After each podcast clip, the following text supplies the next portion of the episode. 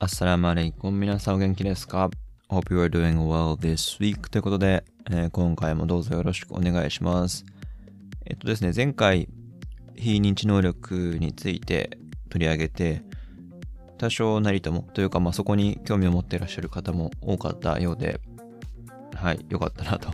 思っているので、今日はですね、あの、第2弾といいますか、前回その非認知能力と時間的展望というものに捉えましたけれども、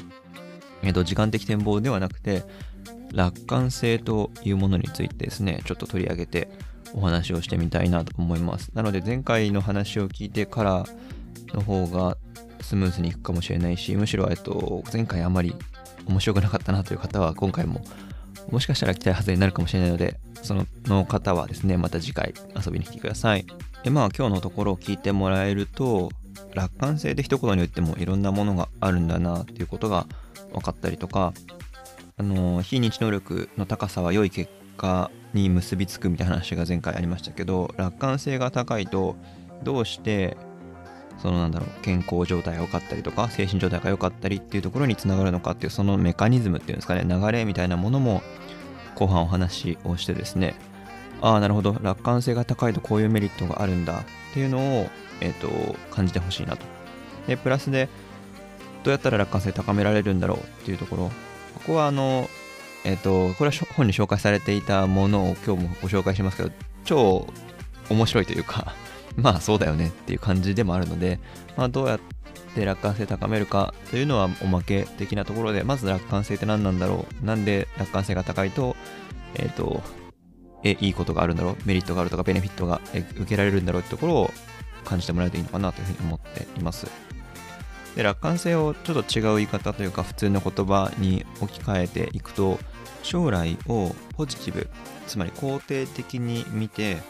柔軟に対処する能力を楽観性と言います。ただまあ楽観性って何っていう説明はまあこの後いろいろ話していきますけど、その中で3つですね、うんと違った見方、えっと、楽観性って何って言った時に、大きく3パターン過去の研究で言われていて、それを最初お話ししたいなと思っています。で、1つ目が、これもシンプルにですね、固く言うと特殊性楽観性っていうんですけど、それはまあその名前はいいです。シンプル楽観性って何？って言った時に、ポジティブな結果を期待する傾向、あのその人が、例えばあなたが将来宝くじ1億円当たりますか？って言われた時に、うん、当たると思うって、どのくらい強く信じるか、強く感じるか。っていう、まあ、将来に対してうまくいくだろうなっていう傾向が高いか低いかを楽観性が高いか低いかという見方で、まあ、まあ測る方法が一つ。まあ、これって分かりやすいですよね。あの人楽観的だなって言ったら、なんか、なんとりあえずうまくいくっしょ。なんでも大丈夫でしょ。いや、私の人生バラ色だから、みたいな、いうことを思い浮かべる人も多いと思うんですけど、まあ、それも一つの楽観性の見方として言われてきました。まあ、これはシンプルですよね。で、もう一つが、これ結構人によって分かれるかもしれないんですけど、非現実的楽観性って、まだこれも硬い言い方をしましたけど、まあ、その言葉はよしとして、さっきとちょっと違うのは、ポジティブな出来事が自分に起こりやすくて、ネガティブな出来事は自分には起こらないと認知する傾向のことなんですね。これ他人の話が出てきたんです、ここで。まあ、なこれどういうことかっていうと、例えば今から4つ私は質問をしますと。で、どのくらい本当にそう、そう思うか。あんまり思わないか思うか、みたいなことをま頭に浮かべてください。何か数字を書く必要はないです。4つですね。将来、あなたは癌になる。イエス・オー・ノーもしくはどのくらい思うか。いや、なるかもしれない。いや、絶対なるでしょって思うか。いや、私は癌にならないよって思うか。で、2つ目が、将来、あなたは交通事故に遭う。うん、うん。3つ目が、将来、あなたは宝くじに当たる。ね。あの、はい、いろんなイメージ湧くと思います。で、4つ目が、将来、あなたは幸せな結婚生活を送る。まあ、結婚と言わずね、まあ、あの家族生活でもいいですね。あなたは幸せな家族生活を送る。どのくらいあなたはそう思うか。今、なんとなくイメージ湧きました？じゃあ次同じような質問を4つします。同じえっ、とこれもイエスはノーでちょっと考えてみてほしいんですけど将来あなたと同じ年代の平均的な人たちはがんになる。どうですかね？イエスはノー。まあね結果見えてくると言いますけど。で2つ目が将来あなたと同じ年代の平均的な人は交通事故に遭う。人たちは交通事故に遭う。3つ目あなたと同じ年代の平均的な人たちは宝くじに当たる。4つ目が将来あなたと同じ年代の平均的な人たちは幸せな家庭生活結婚生活を送る。で前半の主語があなたはといった時と後半のあなたと同じ年代の平均的な人たちはという聞き方をわざとしましたけれどもこれがこう自分は、うんと、自分は他の人に比べて幸せになるとか、えー、不幸せにならないとかそこに差が出てくることがなんとなくわかるんじゃないかなと。だえっ、ー、と、ここで言う非現実的楽観性が高い人っていうのは自分は全部大丈夫で他の人たちとは違うあのよく聞く話だとあの鍵をかけない人家に鍵をかけない人は私うちには空き巣入らないからとか私大丈夫だからみたいな見方をしてしまう傾向ってあると思うんですけどそれが強いとまあここで言う楽観的であるというような話になってくる。あのそれって別に統計的にも証明されないというかあなただけが大丈夫な根拠ってすごく弱いじゃないですか。まあ、あなたって言って私がね、私が絶対癌にならないなんて言えないし。それと同じように、うんと、自分と他人の中でこう物事の見通しに対して差があることで自分のことは大丈夫だろうと思う傾向のことをここで言う楽観性だと楽観性が高いと言ってるんですねこれはまああのこれ聞いていただいている方皆さんに当てはまるかどうかは別としてあるリサーチの中でですね日本人の傾向というものが言われていてで日本人っていうのは、えっと、悪い出来事においてですね一貫して非現実的楽観性を示す。つまりえっと自分だけが大丈夫。だと思いがち。さっきのあの空き巣の話と同じですね。日本人ってああいう傾向強いんですよという話あのが結果で出ています。でプラスで、えっと、自分だけが宝くじに当たるというふうにはあまり思わない。みんな当たらと思ってないっていう。日本人の傾向として、日常が暮らせる程度のいい出来事っていうのは自分に起こるし、逆に悪い出来事っていうのはあんまり自分には起きないんじゃないかなというふうに思っている傾向があるというリサーチがあります。まあ今の日本人の特性のところは話半分でいいのかなと思いますけど、はい、そういうふうにも言われています。っていうのが、まあ、楽観性の定義というか見方として最初はシンプルにハッピーなことが起きると思う傾向が楽観性ですよって話をしたしもうその次に自分と他人の差を見た時に自分だけが、まあ、ハッピーな結果を得やすいと思う傾向のことを楽観性とも言うみたいな話をしてたんですね。で3つ目が説明スタイルというものでまあ、私たちって自分自身に起きた出来事を、まあ、説明する。別に他人にじゃなくても自分の中でもあこれこれこうだったからこうなったんだなみたいな説明をすることってあると思うんですね。でその時の説明のスタイルとして楽観的な説明スタイルもしくは悲観的な説明スタイルっていうのを持っていると。いう見方をあのセリグマンという心理学者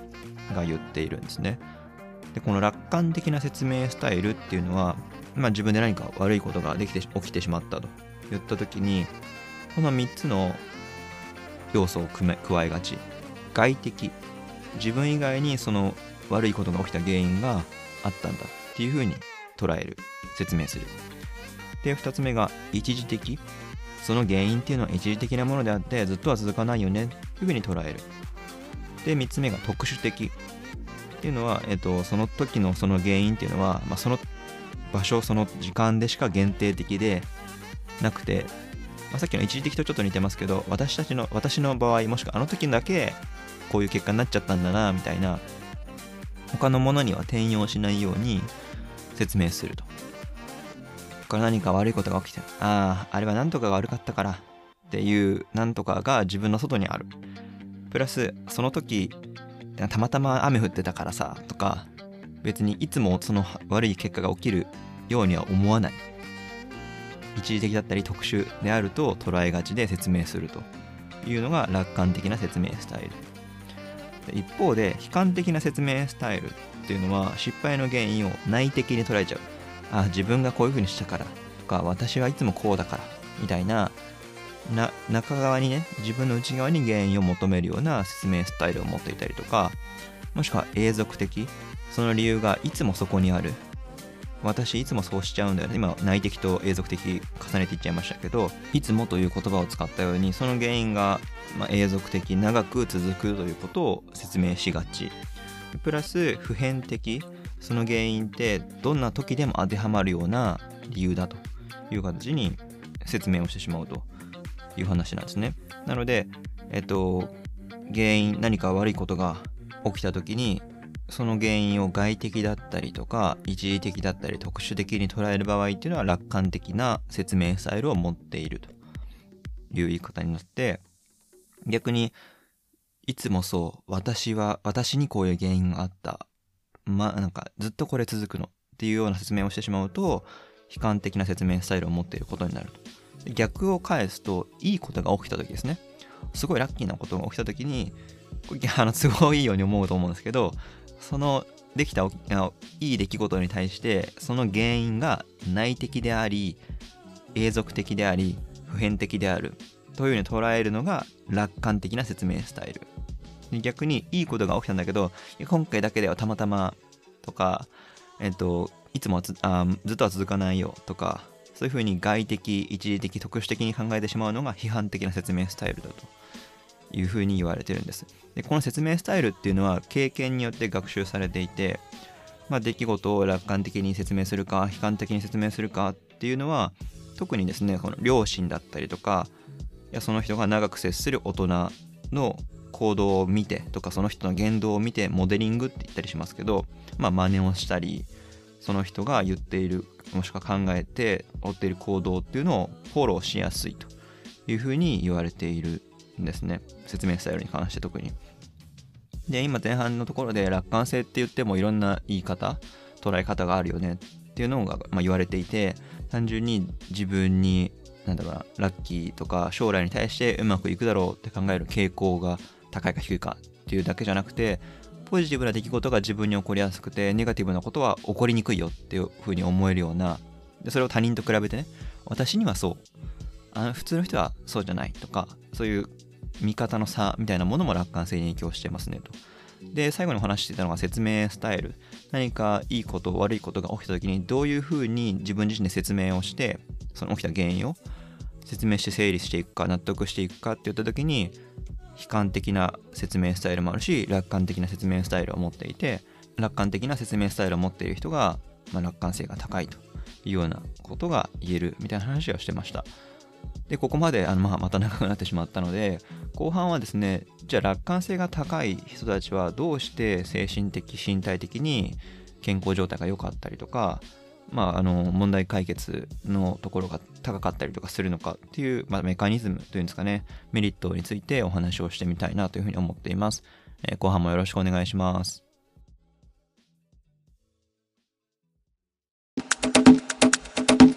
はい。後半ですけれども、まあ、前半楽観性ってどんな風に見るの？どういう風に捉えるの？みたいな話をしていましたと。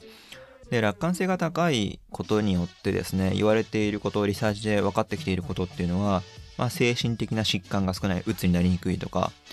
もしくは健康、あの、身体的にも病気になりにくい、健康状態が良いと言われていたりとか、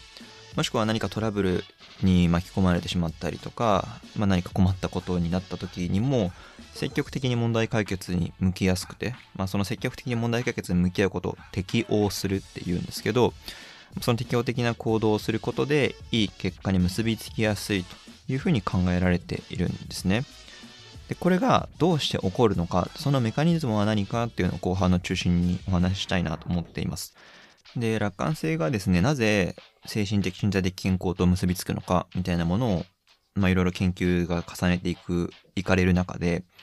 楽観性っていうのはとある、まあ、アメリカの神学者が唱えたニーバーの祈りというものがあるんですね。ニーバーさんが唱えた祈り。セレニティプレイヤーという映画で言ったりするらしいんですけど、その、まあ、ちょっと宗教的な祈りに類似した特徴があるっていうことが言われていて、まあ、それをご紹介しながら、楽観性がポジティブな結果に結びつくメカニズムみたいなところをご紹介したいなと思っています。で、まずそのニーバーの祈りの日本語訳のものを読み上げると、神よ、私たちに変えられないものを受け入れる心の平穏を与えてください。変えることのできるものを変える勇気を与えてください。そして変えることのできるものとできないものを見分ける賢さを与えてください。っていう、まあ、すごくシンプルな3つの構成要素でなった文章なんですけれども、まあ、なんかあの あくまでこれを宗教的なことに布教したいわけではなくてこのニーバーの祈りって言われている要素っていうのが楽観性とすごく結びついているのでそれをまあ軸にですねご紹介したいと思っているんですね。で、3つの要素って言ったのが何かっていうと、1つ目がですね、変えることのできないものについて、それを受け入れられるだけの平穏さをくださいと一つ言っているんですね。これに紐づいた楽観性の研究の中で分かってきていることっていうのが、まああの、楽観的な人って言った時にですね、皆さんがどんなイメージを思い浮かべるかによるんだけれども、例えば A さんってすごい楽観的だよねって言った時に、あの人は本当にいいことにしか目を向けてなくて、現実を分かってない、みたいな。何？もう本当にいいことだけで悪いことに目をつぶっちゃって、現実見てないじゃん、みたいな見え方、言い方を聞いたことがあったりとか、もしくは言ったことがある方もいるかと思うんですけど、それをちょっと科学的に調べてみようという話で、つまり楽観的な人、楽観性が高い人は、ネガティブなことを無視していて、歪んだ世界を生きているんじゃないかを調べてみたという話なんですね。で、この研究ではですね、えっと、楽観的な人と悲観的な人と、まあ、中程度の楽観者、まあ、真ん中ぐらいの人っていう3グループを集めて、で、まあ、とある文章を読んでもらいますと。で、文章の中には、ポジティブな話もあるし、ネガティブな話、まあ、言葉もあるので、まあ、読んでどこに注意を払っているかっていうのを研究したでもし現実が見えていないのであれば、ね、楽観的な人が現実を見ていないのであればネガティブな言葉とかネガティブな話っていうのは無視してしまってポジティブなものしか見てないということが結果として出るはずだったんですね。でもこの研究によって指摘されている人あ、え、指摘されていることっていうのは楽観的な人っていうのはポジティブな言葉もネガティブな言葉もどちらも注意を向けていました。で、ただそれをフェアに見た見た上でポジティブなものにより注意を払っているということが分かりましたと。で、ここからがユニークなところかなとも思うんですけど、逆に悲観的な人たちはどうだったかというと、悲観的な人たちはポジティブ、ネガティブどちらにも、え注意を払うということはせずにですね、ネガティブな言葉にだけより多く注意を払っていることが分かっていて、ポジティブな言葉にはほとんど注意を払わなかったという結果が出たんです。これで何が言えるかっていうと、この楽観的な人が現実を見ていないネガティブなことを無視しているのではなくて、むしろ悲観的な人っていうのがポジティブな世界を見ていない、現実を歪めてしまっている可能性が高いということが言えるんじゃないかっていう話が出ているんですね。で、これがそのニーバーの祈りとの関係性、共通性で言うと、まあ、変えることのできないものについて、それを受け入れられるだけの平穏さということで言うと、このリサーチから言うと、あの変えることができないというのは、まあ、そのそこにある情報として、ポジティブな人、楽観的な人っていうのは、ネガティブなこともポジティブなこともどっちも受け入れて、ネガティブなことも、だか感じ取ってるわけ、感じ取ってはいるわけですよ。でもそれを、特にそれに何か揺さぶられることもなく、受け入れて平穏を保っている。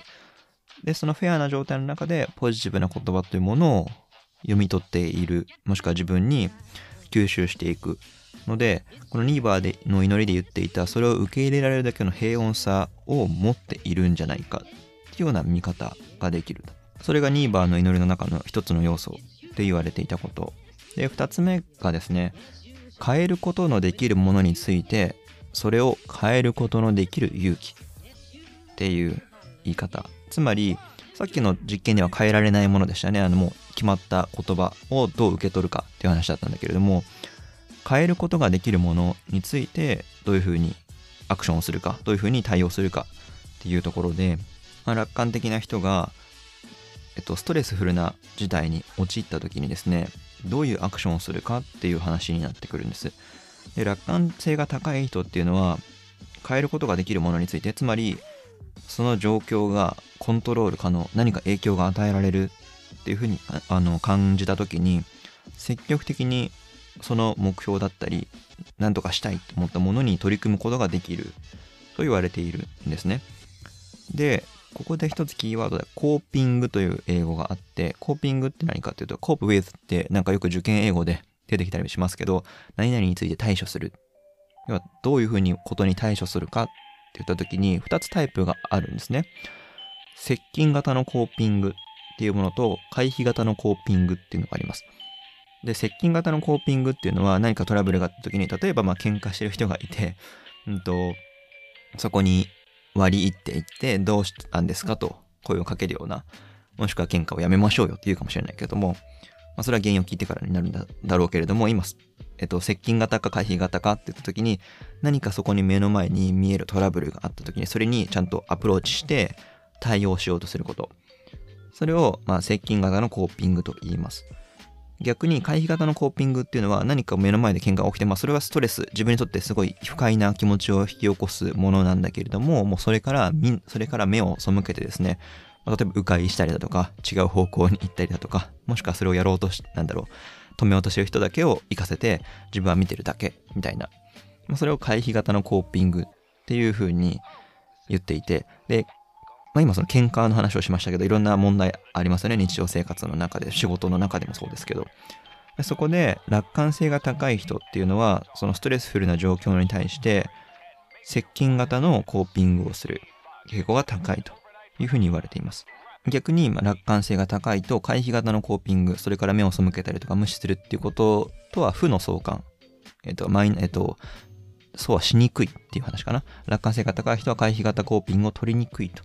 いうことが言われているんですね。で、楽観性が高い人っていうのは、その目標達成することに対して、いや、自分はできるんじゃないか、自分はこの問題を解決できるんじゃないかとか、なんとなくうまくいくんじゃないかっていう、まあ、ポジティビティ、オプティミスティック、楽観性を持っているので、その問題に対しても積極的にな、えーと、飛び込んで、もしくは接近して、その問題を解決しようとする。まあ、当然、ここでは回避型を取るよりも接近型を取った方が、自分の、なんだろう、望む姿になる。自分のストレスになるものを取り除けるということで、いい結果が得やすいと。逆を返すと、楽観性が低いと、その問題を解決できるんじゃないかっていうところに自分自身に期待が持てないので、だったら、わざわざ接近型のコーピングを取らずに回避型のコーピングを取ってしまうと。そうすると当然その問題は解決しないまま残り続けることになるので、いわゆる良い結果から遠ざかってしまうというのが、この結びつくメカニズムの2つ目なんですね。で、最後が変えることのできるものとできないものとを識別する知恵をくださいと言っているんですね。で、これで楽観性が高い人の研究から分かっていること。で、まあ、引きな例でいくと、楽観性が高い人が例えば学習の場面において、テストの場面において、どういう行動をするかっていうと、まあ学習だけでもパズルとかでもいいんですけど、すごい難しい問題に向き合った時にですね、それにこだわらない。あの、できるものやればいいじゃん。とか、解ける問題こんなにたくさんあるじゃん。という他にね、あるじゃんというところに目が向いて、すごい自分が、えっ、ー、と、悩んでしまうような問題を、とりあえず一旦保留して、2番の祈りっぽく言えば、変えることのできないもの、できないものについてはそれを受け入れた上で、平穏を保っている、受け入れるだけの平穏さを持った上でですね、じゃあできることについてやっていきましょうというアクションを取る傾向が高いと。で、その結果としてテストの総合的なスコアも上がっていきますよねっていうような話なんですね。ということで、あの、なんで楽観性が高い人が良い結果を得やすいかという時に、この2バーの祈り、え3つありましたね。変えることのできないものについてそれを受け入れるだけの平穏さ。と、変えることができるものについてそれを変えることのできる勇気。で、3つ目が、変えることのできるものとできないものとを識別する知恵。これを3つくださいという祈りがあったんですけど、それになぞらえて、楽観性を捉えることで、楽観性が高い人っていうのは、このニーバーの祈りで言われてたようなことができるので、結果的に良い結果につながっていくんだよというような話だったんですね。まあじゃあこのね、楽観性をどうやって伸ばすのかっていうところは冒頭でも触れましたけど、紹介されてた方法をなんか、私もまあそうだろうなと思いつつ、あの、時間的展望の時にご紹介した時間的展望を高める能力、あ方法ほど、おっという驚きはなかったんですが 一応ご紹介しておくと、毎日5分間ですね、こうなりたいと願う自己の姿について想像する。といいと。もしくはその人生におけるポジティブな経験を思い出す。とか、自分の目標がですね、可能であって価値のあるものなんだよと。いうことを、まあ、思い浮かべたりとか、もしくは何かに書き出すというようなことをすると、まあ、結果的に自分がうまくいっている将来っていうのを繰り返し想像するとですね、将来うまくいくだろうというふうに捉える楽観性を高めることがつながっえ、楽観性を高めることにつながるんじゃないかっていうふうに言っていて、まあ、ある種のリサーチではその結果も見えてきているという話。まあ、繰り返しになっちゃいますけど、なんかすごい劇的な方法があるわけではなくて、まあ、地道に自分にとっていい結果ってこんなんだなとか、こうなりたいな、もしくはこうなるといいなっていうものを繰り返しやっていくと、自分の将来に対してうまくいくだろうというような、まあ、癖というか傾向がつくことで後半お話ししていたようなニーバーの祈りですね。変えることのできないものを受け入れて変えることのできるものに取り組んでで変えることのできないものと変えることができるものを冷静に見分けるような力それを行動の中で繰り返すことでいい結果につながっていくんだよねっていう話でした。あの、非認知能力シリーズ第2弾ということで、この先、まだこれが続くかどうかわからないですけど、こういうのが好きな方は、あの、ぜひコメントで次も待ってますみたいなこと言ってもらえると、このシリーズつなげるかもしれません。はい。えっ、ー、と、また気づいたことがあれば、コメント等を含めてよろしくお願いします。また次回も遊びに来てください。それではまた、バイバーイ。